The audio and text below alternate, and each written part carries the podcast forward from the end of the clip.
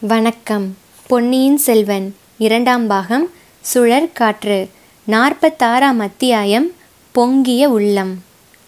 இளவரசர் யானையின் காதில் மந்திரம் ஓதினார். யானை படுத்தது. இருவரும் அவசரமாக அதன் முதுகிலிருந்து இறங்கினார்கள். கரை தட்டி மணலில் புதைந்திருந்த மரக்கலத்தின் அருகில் சென்று பார்த்தார்கள். அந்த கப்பலின் கதி பார்க்க பரிதாபமாய் இருந்தது பாய்மரங்கள் தாறுமாறாக உடைந்து கிடந்தன. ஒருவேளை அந்த உடைந்த கப்பலுக்குள்ளேயோ அல்லது அக்கம் பக்கத்திலோ யாராவது இருக்கக்கூடும் என்று சந்தேகித்தார்கள். இளவரசர் கையை தட்டி சத்தம் செய்தார். பூங்குழலி வாயை குவித்து கொண்டு கூவி பார்த்தாள் ஒன்றுக்கும் பதில் இல்லை இருவரும் தண்ணீரில் இறங்கிச் சென்று கப்பலின் விளிம்பை பிடித்துக்கொண்டு ஏறினார்கள்.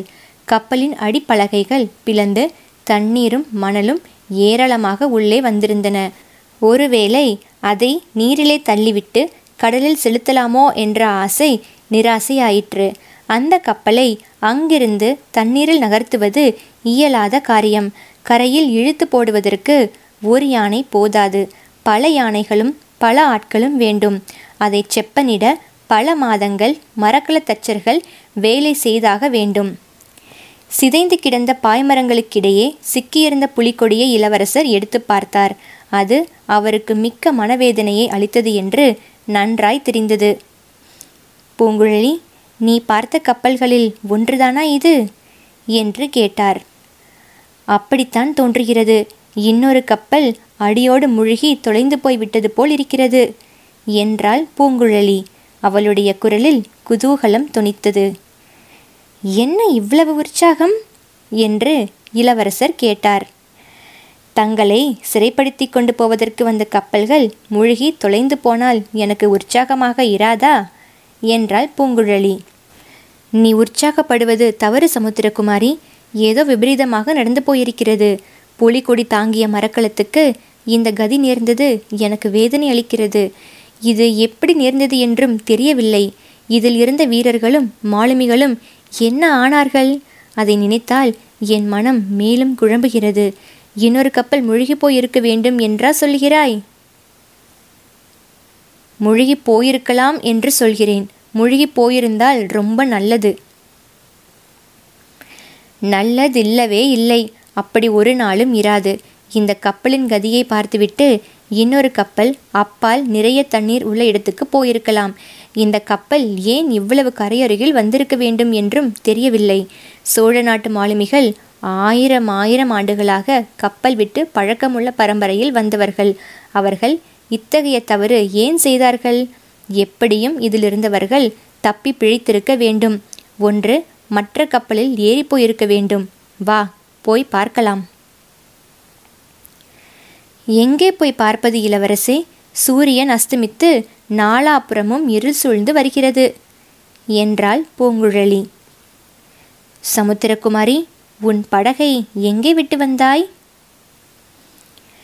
என் படகு ஏறக்குறைய இந்த ஆற்றின் நடுமத்தியில் அல்லவா இருக்கிறது. யானை மீது வந்தபடியால் அதுவும் நீங்கள் யானையை செலுத்தியபடியால் இவ்வளவு சீக்கிரம் வந்துவிட்டோம். படகில் ஏறியிருந்தால் நள்ளிரவுக்குத்தான் இங்கு வந்திருப்போம். சரி நன்றாக இருட்டுவதற்குள் இந்த நதிக்கரையோரமாக போய் பார்க்கலாம். வா இங்குள்ள மரங்கள் கடல் நன்றாய் தெரியாமல் மறைக்கின்றன. ஒருவேளை இன்னொரு கப்பலை கடலில் சற்று தூரத்தில் கொண்டு போய் நிறுத்தியிருக்கலாம் அல்லவா? யானையை அங்கேயே விட்டுவிட்டு இருவரும் நதிக்கரையோரமாக கடலை நோக்கி போனார்கள்.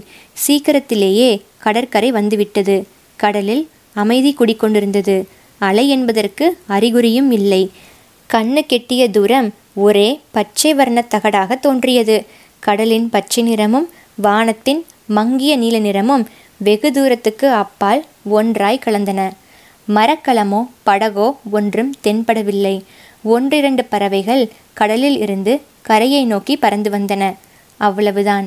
சிறிது நேரம் அங்கே நின்று நாலாபுறமும் சுற்றி சுற்றி பார்த்துவிட்டு சரி புதைந்த மரக்கலத்துக்கு போகலாம் என்றார் இளவரசர். இருவரும் வந்த வழியே திரும்பி நடக்கத் தொடங்கினார்கள். பூங்குழலி நீ எனக்கு செய்த உதவியை என்றும் மறக்க மாட்டேன். ஆனால் இங்கே நம் பிரிந்துவிட வேண்டியதுதான் என்றார் இளவரசர். பூங்குழலி மௌனமாயிருந்தாள். நான் சொல்கிறது காதில் விழுந்ததா? அந்த புதைந்த கப்பலிலேயே நான் காத்திருக்க தீர்மானித்து விட்டேன். சேனாதிபதி முதலியவர்கள் எப்படியும் இந்த இடத்தை தேடிக்கொண்டு வந்து சேர்வார்கள். அவர்களுடன் கலந்தாலோசித்து மேலே செய்ய வேண்டியதை பற்றி முடிவு செய்வேன். ஆனால் உனக்கு இனி இங்கே வேலை இல்லை. உன் படகை தேடி பிடித்து போய்விடு. என் தந்தையை பற்றி நான் கூறியதை நினைவில் வைத்துக்கொள். பூங்குழலி தயங்கி நின்றாள். அங்கிருந்த மரம் ஒன்றின் மீது சாய்ந்தாள். அதன் தாழ்ந்த கிளை ஒன்றை அவள் பிடித்து கொண்டாள். என்ன சமுத்திரகுமாரி? என்ன? ஒன்றுமில்லை இளவரசே. இங்கேயே தங்களிடம் விடைபெற்றுக் கொள்கிறேன். போய் வாருங்கள். கோபமா பூங்குழலி? கோபமா. தங்களிடம் கோபம் கொள்ள இந்த பேதைக்கு என்ன அதிகாரம்? அவ்வளவு அகம்பாவம் நான் அடைந்து விடவில்லை.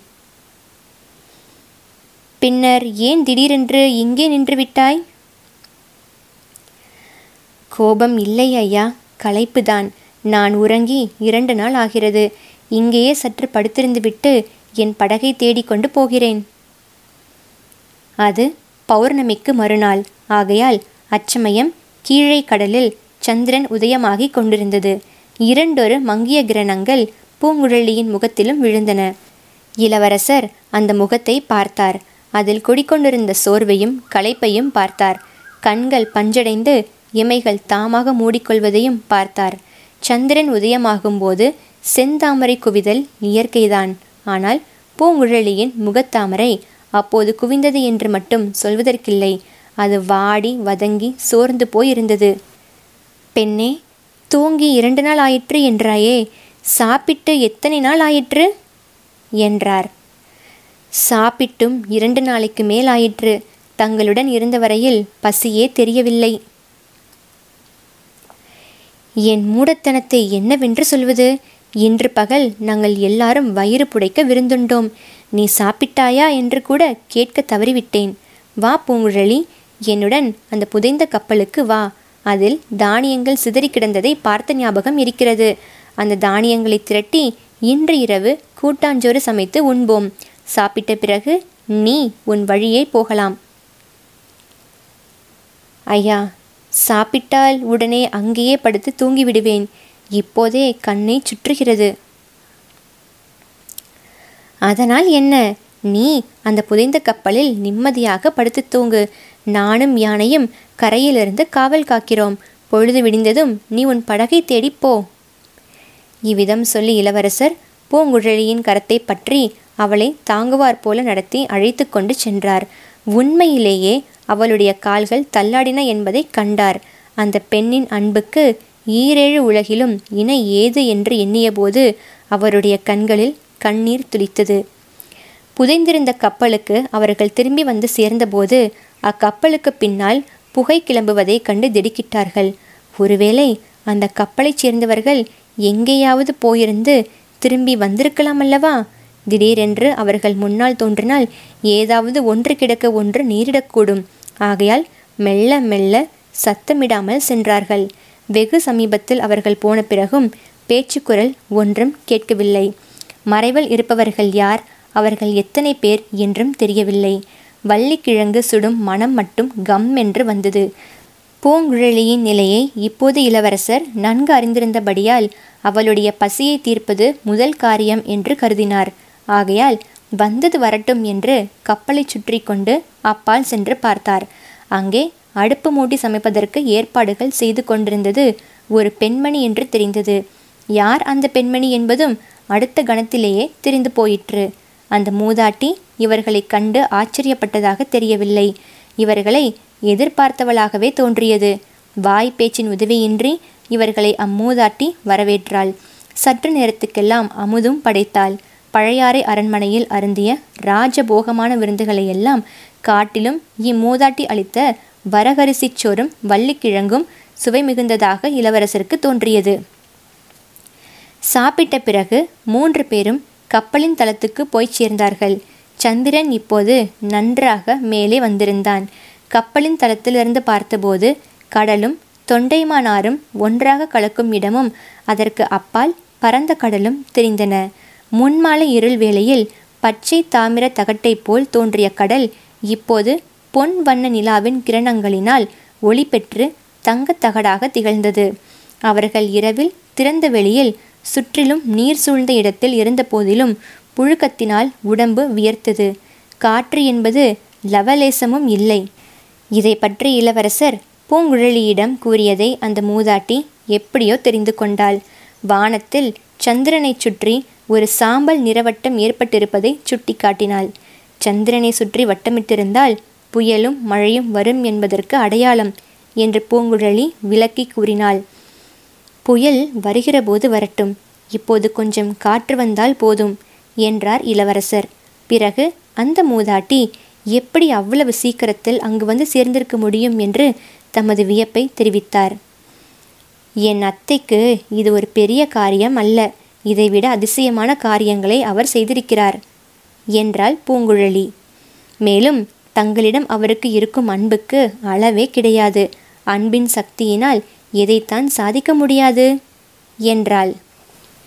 இந்த பேச்சையும் அந்த மூதாட்டி எப்படியோ தெரிந்து கொண்டு பூங்குழலியின் முகத்தை திருப்பி ஒரு திக்கை சுட்டி காட்டினாள். அங்கே அவர்கள் ஏறி வந்த யானை நின்று கொண்டிருந்தது. அதற்கு பக்கத்தில் கம்பீரமான உயர்ந்த சாதிக்குதிரை ஒன்று நின்றதைக் கண்டு இருவரும் அதிசயித்தார்கள். இந்த குதிரையின் மீது ஏறி இவர் வந்தாரா என்ன? இவருக்கு குதிரை ஏற தெரியுமா?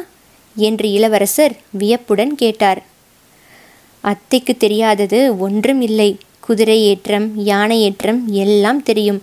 படகு வலிக்க தெரியும். சில சமயம் காற்றில் ஏறி பிரயாணம் செய்வாரோ என்று நினைக்க தோன்றும். அவ்வளவு சீக்கிரத்தில் போரிடத்திலிருந்து இன்னொரிடம் வந்துவிடுவார். எப்படி வந்திருக்க முடியும் என்று நமக்கு ஆச்சரியமாயிருக்கும். இளவரசர் அப்போது வேறொரு ஆச்சரியத்தில் மூழ்கியிருந்தார். கரையில் மேய்ந்து கொண்டிருந்த குதிரையின் கம்பீர தோற்றம்தான் அவருக்கு அத்தகைய வியப்பை உண்டாக்கியது. அரபு நாட்டில் வளரும் உயர்ந்த சாதி குதிரைகளில் மிக உயர்ந்த குதிரையல்லவா இது? எப்படி இங்கே வந்தது? எப்படி இந்த மூதாட்டிக்கு கிடைத்தது? என்று தமக்குத்தாமே சொல்லிக்கொண்டார் பூங்குழலி சமிக்ஞை பாஷையினால் இதை பற்றி ஊமை ராணியிடம் கேட்டாள். ஆம் ஊமை ராணி என்று இனி நாம் அந்த மூதாட்டியை அழைக்கலாம் அல்லவா? யானை இரவு துறைக்கு பக்கத்தில் இந்த குதிரை கடலில் இருந்து கரையேறியது என்றும் கரை ஏறியதும் தெரிக்கெட்டு பிரமித்து நின்று கொண்டிருந்ததென்றும் ஊமை ராணி அதை அன்புடன் தட்டி கொடுத்து வசப்படுத்தி அதன் மேல் ஏறிக்கொண்டு வந்ததாகவும் தெரியப்படுத்தினாள். இதை கேட்ட இளவரசரின் வியப்பு மேலும் அதிகமாயிற்று. பேசிக்கொண்டிருக்கும் போதே பூங்குழலியின் கண்ணிமைகள் மூடிக்கொள்வதை இளவரசர் கவனித்தார். முன்னமே தூக்கம் வருகிறது என்று சொன்னாய். நீ படுத்துக்கொள் என்றார். அப்படி சொன்னதுதான் தாமதம்.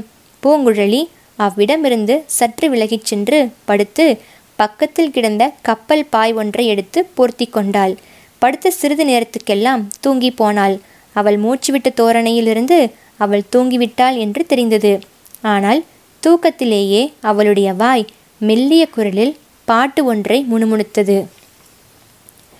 அலைக்கடலும் ஓய்ந்திருக்க அகக்கடல்தான் பொங்குவதேன்.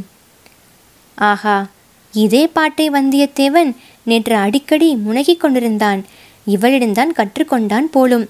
மற்றொரு சமயம் சமுத்திரகுமாரி விழித்து கொண்டிருக்கும் போது பாட்டு முழுவதையும் பாடச் சொல்லி கேட்க வேண்டும் என்று இளவரசர் எண்ணினார். உடனே ஊமைராணியிடம் அவர் கவனம் சென்றது. ஆஹா எல்லாருக்கும் தான் சில சமயம் அகக்கடல் பொங்குகிறது நெஞ்சகம் விம்முகிறது ஆனாலும் வாய் திறந்து தன் உணர்ச்சிகளை என்றும் வெளியிட முடியாத இந்த மூதாட்டியின் உள்ள கொந்தளிப்புக்கு உவமானம் ஏது? எத்தனை ஆசாபாசங்கள் எத்தனை மகிழ்ச்சிகள் எத்தனை துயரங்கள் எவ்வளவு கோபதாப ஆத்திரங்கள் எல்லாவற்றையும் இவள் தன் உள்ளத்திலேயே அடக்கி வைத்திருக்கிறாள். எத்தனை காலமாக அடக்கி வைத்திருக்கிறாள்? ஊமைராணி இடம்பெயர்ந்து இளவரசரின் அருகில் வந்து அமர்ந்தாள். அவருடைய தலைமயிரை அன்புடன் கோதிவிட்டாள். அவருடைய இரண்டு கன்னங்களையும் பூவை தொடுவது போல் தன் வலிய வைரமேறிய கரங்களினால் மிருதுவாக தொட்டு பார்த்தாள். இளவரசருக்கு சற்று நேரம் என்ன செய்வது என்றே தெரியவில்லை. பிறகு அந்த மூதாட்டியின் பாதங்களை தொட்டு தம் கண்ணில் ஒற்றி கொண்டார். அவள் அந்த கரங்களை பிடித்து தன் முகத்தில் வைத்து கொண்டாள். இளவரசருடைய கரங்கள் விரைவில் அந்த பெண் அரசியின் கண்ணில் பெருகிய நீரால் நனைந்து ஈரமாயின. ஊமை ராணி சமிக்ஞையினால் இளவரசரையும் படுத்து உறங்கச் சொன்னாள். தான் காவல் இருப்பதாகவும் கவலையின்றி தூங்கும்படியும் சொன்னாள். இளவரசருக்கு தூக்கம் வரும் என்று தோன்றவில்லை. ஆயினும் அவளை திருப்தி செய்வதற்காக படுத்தார். படுத்து வெகுநேரம் வரையில் அவர் உள்ள கடல் கொந்தளித்து கொண்டிருந்தது. பிறகு வெளியில் சிறிது குளிர்ந்த காற்று வந்தது. உடல் குளிரவே உள்ளம் குவிந்தது. லேசாக உறக்கமும் வந்தது. ஆனால் உறக்கத்திலும் இளவரசரின் மனம் அமைதியுறவில்லை. பற்பல விசித்திரமான கனவுகள் கண்டார். அரபு நாட்டு சிறந்த குதிரை ஒன்றின் மீது ஏறி வானவெளியில் பிரயாணம் செய்தார். மேக மண்டலங்களை கடந்து வானுலகில் புகுந்தார். அங்கே தேவேந்திரன் அவரை ஐராவதத்தில் ஏற்றி அழைத்துச் சென்றான். தன்னுடைய ரத்தின சிங்காதனத்தில் அவரை உட்காரச் சொன்னான். ஓ இது எனக்கு வேண்டாம். இந்த சிங்காதனத்தில் என் பெரிய தாயார் ஊமை ராணியை ஏற்றி வைக்க விரும்புகிறேன். என்று இளவரசர் சொன்னார். தேவேந்திரன் சிரித்து அவள் இங்கே வரட்டும் பிறகு பார்க்கலாம் என்றான். தேவேந்திரன் இளவரசருக்கு தேவாமிர்தத்தை கொடுத்து பருகச் சொன்னான். இளவரசர் அருந்தி பார்த்துவிட்டு ஓ இது காவேரி தண்ணீர் போல் அவ்வளவு நன்றா இல்லையே என்றார். தேவேந்திரன் இளவரசரை அந்த புறத்துக்கு அழைத்து போனான். அங்கே தேவ மகளிர் பலர் இருந்தார்கள். இந்திராணி இளவரசரை பார்த்து இந்த பெண்களுக்குள்ளே அழகில் சிறந்தவள் யாரோ அவளை நீர் மணந்து கொள்ளலாம் என்றாள். இளவரசர் பார்த்துவிட்டு இவர்களில் யாரும் பூங்குழலியின் அழகுக்கு அருகிலும் வரமாட்டார்கள் என்றார். திடீரென்று இந்திராணி இளைய பிராட்டியாக மாறினாள். அருள்மொழி என் வானதியை மறந்துவிட்டாயா? என்று கேட்டாள். இளவரசர் அக்கா அக்கா எத்தனை நாளுக்கு என்னை நீ அடிமையாக வைத்திருக்கப் போகிறாய்? உன்னுடைய அன்பின் சிறையை காட்டிலும் பழுவேட்டரையரின் பாதாளச் சிறை மேல். என்னை விடுதலை செய். இல்லாவிட்டால் விராடராஜனுடைய புதல்வன் உத்தரகுமாரனைப் போல் என்னை அரண்மனையிலேயே இருக்கச் செய்துவிடு. ஆடல் பாடல்களில் காலங்கழித்து கொண்டிருக்கிறேன் என்றார். இளையா பிராட்டி குந்தவை தன் பவழச் செவ்விதழ்களில் காந்தல் மலரையொத்த விரலை வைத்து அவரை வியப்புடன் நோக்கினாள். அருள்மொழி நீ ஏன் இப்படி மாறிப்போய்விட்டாய் யார் உன் மனத்தை கெடுத்தார்கள்? ஆம் தம்பி. அன்பு என்பது ஒரு அடிமைத்தனம்தான். அதற்கு நீ கட்டுப்பட்டுத்தான் ஆக வேண்டும். என்றாள்.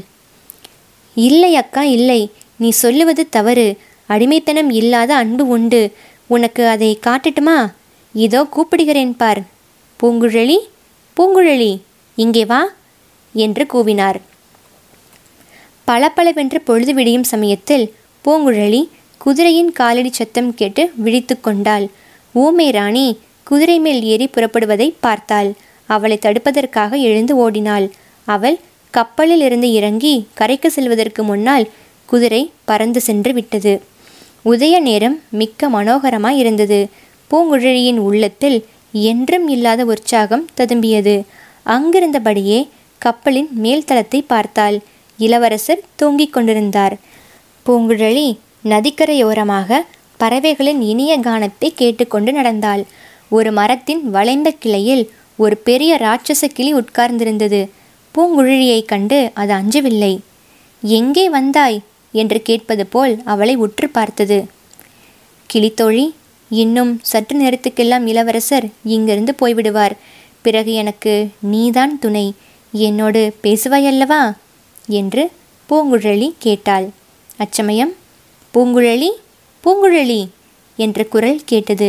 முதலில் கிளிதான் பேசுகிறது என்று நினைத்தாள். இல்லை குரல் கப்பலிலிருந்து வருகிறது என்று உணர்ந்தாள். இளவரசர் அழைக்கிறார் என்று அறிந்து குதித்தோடினாள் ஆனால் கப்பல் மேலேறி பார்த்தபோது இளவரசர் இன்னமும் தூங்கிக் கொண்டிருந்தார். பூங்குழலி அவர் அருகில் சென்றபோது அவருடைய வாய் மீண்டும் பூங்குழலி பூங்குழலி என்று முணுமுணுத்தது. உடல் புலகாங்கிதம் கொண்ட அப்பெண் இளவரசரின் அருகில் சென்று அவருடைய நெற்றியை தொட்டு எழுப்பினாள். இளவரசர் உறக்கமும் கனவும் கலைந்து எழுந்தார். கீழ் திசையில் சூரியன் உதயமாகி கொண்டிருந்தான். பூங்குழலியின் முகம் மலர்ந்த செந்தாமரையைப் போல் பிரகாசித்தது. என்னை அழைத்தீர்களே எதற்கு? என்று கேட்டாள். உன் பெயரைச் சொல்லி அழைத்தேனா என்ன? தூக்கத்தில் ஏதோ பேசியிருப்பேன். நீ நேற்றிரவு தூங்கிக் கொண்டே பாடினாயே நான் தூக்கத்தில் பேசக்கூடாதா? என்றார். இளவரசர் குதித்து எழுந்தார். ஓஹோ இத்தனை நேரமா தூங்கிவிட்டேன். பெரியம்மா எங்கே? என்று கேட்டு சுற்றுமுற்றும் பார்த்தார். அந்த மூதாட்டி அதிகாலையில் குதிரை ஏறி போய்விட்டதை சமுத்திரகுமாரி கூறினாள். நல்ல காரியம் செய்தால் சமுத்திரகுமாரி உன் களைப்பு தீர்ந்து விட்டதாக காண்கிறது. நீயும் இனி விடை பெற்று கொள்ளலாம். என் நண்பர்கள் வரும் வரையில் நான் இங்கேயே இருக்க வேண்டும். அதுவரை இந்த கப்பலை சோதித்து பார்க்கப் போகிறேன் என்றார். பூங்குழலி அதோ அதோ என்று சுட்டிக்காட்டினாள் அவள் காட்டிய திசையை இளவரசர் நோக்கினார். கடலில் வெகு தூரத்தில் ஒரு பெரிய மரக்கலம் தெரிந்தது. கடற்கரையோரமாக ஒரு சிறிய படகு வருவதும் தெரிந்தது. படகில் ஐந்தாறு பேர் இருந்தார்கள். ஆஹா இப்போது எல்லா விவரங்களும் தெரிந்து போய்விடும். என்றார் இளவரசர். தாம் அங்கிருப்பது தெரியாமல் ஒருவேளை படகு கடற்கரையோடு போய்விடலாம் என்று இளவரசர் அஞ்சினார். ஆகையால் உடனே புதைந்த கப்பலிலிருந்து கீழிறங்கி நதிக்கரையோரமாக கடற்கரையை நோக்கி சென்றார். பூங்குழலி அவரை தொடர்ந்து சென்றாள். யானையும் அவர்களை பின்தொடர்ந்து அசைந்தாடிக்கொண்டு சென்றது. கடற்கரையில் போய் நின்றார்கள். மரக்கலம் அவர்களை விட்டு தூர தூர போய்க் கொண்டிருந்தது. படகு அவர்களை நெருங்கி நெருங்கி வந்து கொண்டிருந்தது. முதலில் பின்னால் ஒதுங்கி நின்ற பூங்குழலி ஆர்வங்காரணமாக சிறிது நேரத்துக்குள் முன்னால் வந்துவிட்டாள். இளவரசருடைய மனக்கவலைகளுக்கிடையே பூங்குழலியின் ஆர்வம் அவருக்கு களிப்பை ஊட்டியது. அவர் முகத்தில் குறுநகை ததும்பியது. அவர் மனக்கவலை கொள்ள காரணங்களும் நிறைய இருந்தன. தூரத்திலே போய்க் கொண்டிருந்த கப்பலில் தாமும் போயிருக்க வேண்டும் என்றும் அது தன்னை விட்டுவிட்டு தூர தூர போய்க் கொண்டிருந்ததாகவும் அவருக்கு தோன்றியது. அது மட்டுமன்று கிட்ட நெருங்கி வந்து கொண்டிருந்த படகிலே ஒரு ஆள் குறைவாயிருந்ததாக காணப்பட்டது. இருக்க வேண்டிய ஒருவர் அதில் இல்லை. ஆம் அதோ சேனாதிபதி இருக்கிறார் திருமலையப்பர் இருக்கிறார் உடன் வந்த வீரர்கள் இருக்கிறார்கள் படகோட்டிகள் இருக்கிறார்கள். ஆனால் அந்த வானர் குலத்து வாலிபனை மட்டும் காணோம்? வல்லத்தரையன் எங்கே? அந்த உற்சாக புருஷன் அசகாய சூரன் அஞ்சா நெஞ்சம் படைத்த தீரன் இளையா பிராட்டி அனுப்பி வைத்த அந்தரங்க தூதன் எங்கே? இரண்டு நாள் தான் பழகியிருந்த போதிலும் இளவரசருக்கு நெடுநாள் பழக்கப்பட்ட நண்பன் போல் அவன் ஆகியிருந்தான். அவனுடைய குணாதிசயங்கள் அவ்வளவாக இளவரசருடைய மனத்தை கவர்ந்திருந்தன. அவனை படகில் காணாததும் அருதில் கிடைத்த பாக்கியத்தை இழந்தது போல் இளவரசருக்கு வேதனை உண்டாயிற்று. படகு இன்னும் நெருங்கி கரையோரம் வந்ததும் சேனாதிபதி முதலியவர்கள் தாவி கரையில் குதித்தார்கள். சேனாதிபதி பூதி விக்ரமகேசரி ஓடி வந்து இளவரசரை கட்டிக்கொண்டார் ஐயா நல்ல காரியம் செய்தீர்கள். எங்களை இப்படி கதிக்கலங்க அடிக்கலாமா? யானையின் மதம் எப்படி அடங்கிற்று? இந்த பொல்லாத யானை இப்போது எவ்வளவு சாதுவாக நின்று கொண்டிருக்கிறது? இளவரசே எப்போது இங்கு வந்து சேர்ந்தீர்கள்? பழுவேட்டரையர்களின் கப்பல்களை பார்த்தீர்களா? அவை எங்கே? என்று கொடும்பாளூர் பெரிய வேளார் கேள்வி மாறி பொழிந்தார். சேனாதிபதி எங்கள் கதையை பின்னால் சொல்கிறேன். வந்தியத்தேவர் எங்கே? சொல்லுங்கள் என்றார். அந்த துடுக்குக்கார பிள்ளை அதோ போகிற கப்பலில் போகிறான் என்று சேனாதிபதி தூரத்தில் போய்க் கொண்டிருந்த கப்பலை காட்டினார். ஏன் ஏன்? அது யாருடைய கப்பல்? அதில் ஏன் வந்தியத்தேவர் போகிறார்? என்று இளவரசர் கேட்டார். ஐயா எனக்கு புத்தி ஒரே கலக்கமாய் இருக்கிறது. இந்த வைஷ்ணவனை கேளுங்கள். இவனுக்கு உங்கள் சமாச்சாரத்துடன் அந்த வாலிபனின் சுபாவமும் தெரிந்திருக்கிறது என்றார். இளவரசர் ஆழ்வார்க்கடியானை பார்த்து திருமலை வந்தியத்தேவர் ஏன் அக்கப்பலில் போகிறார்? தெரிந்தால் சீக்கிரம் சொல்லுங்கள் என்றார்.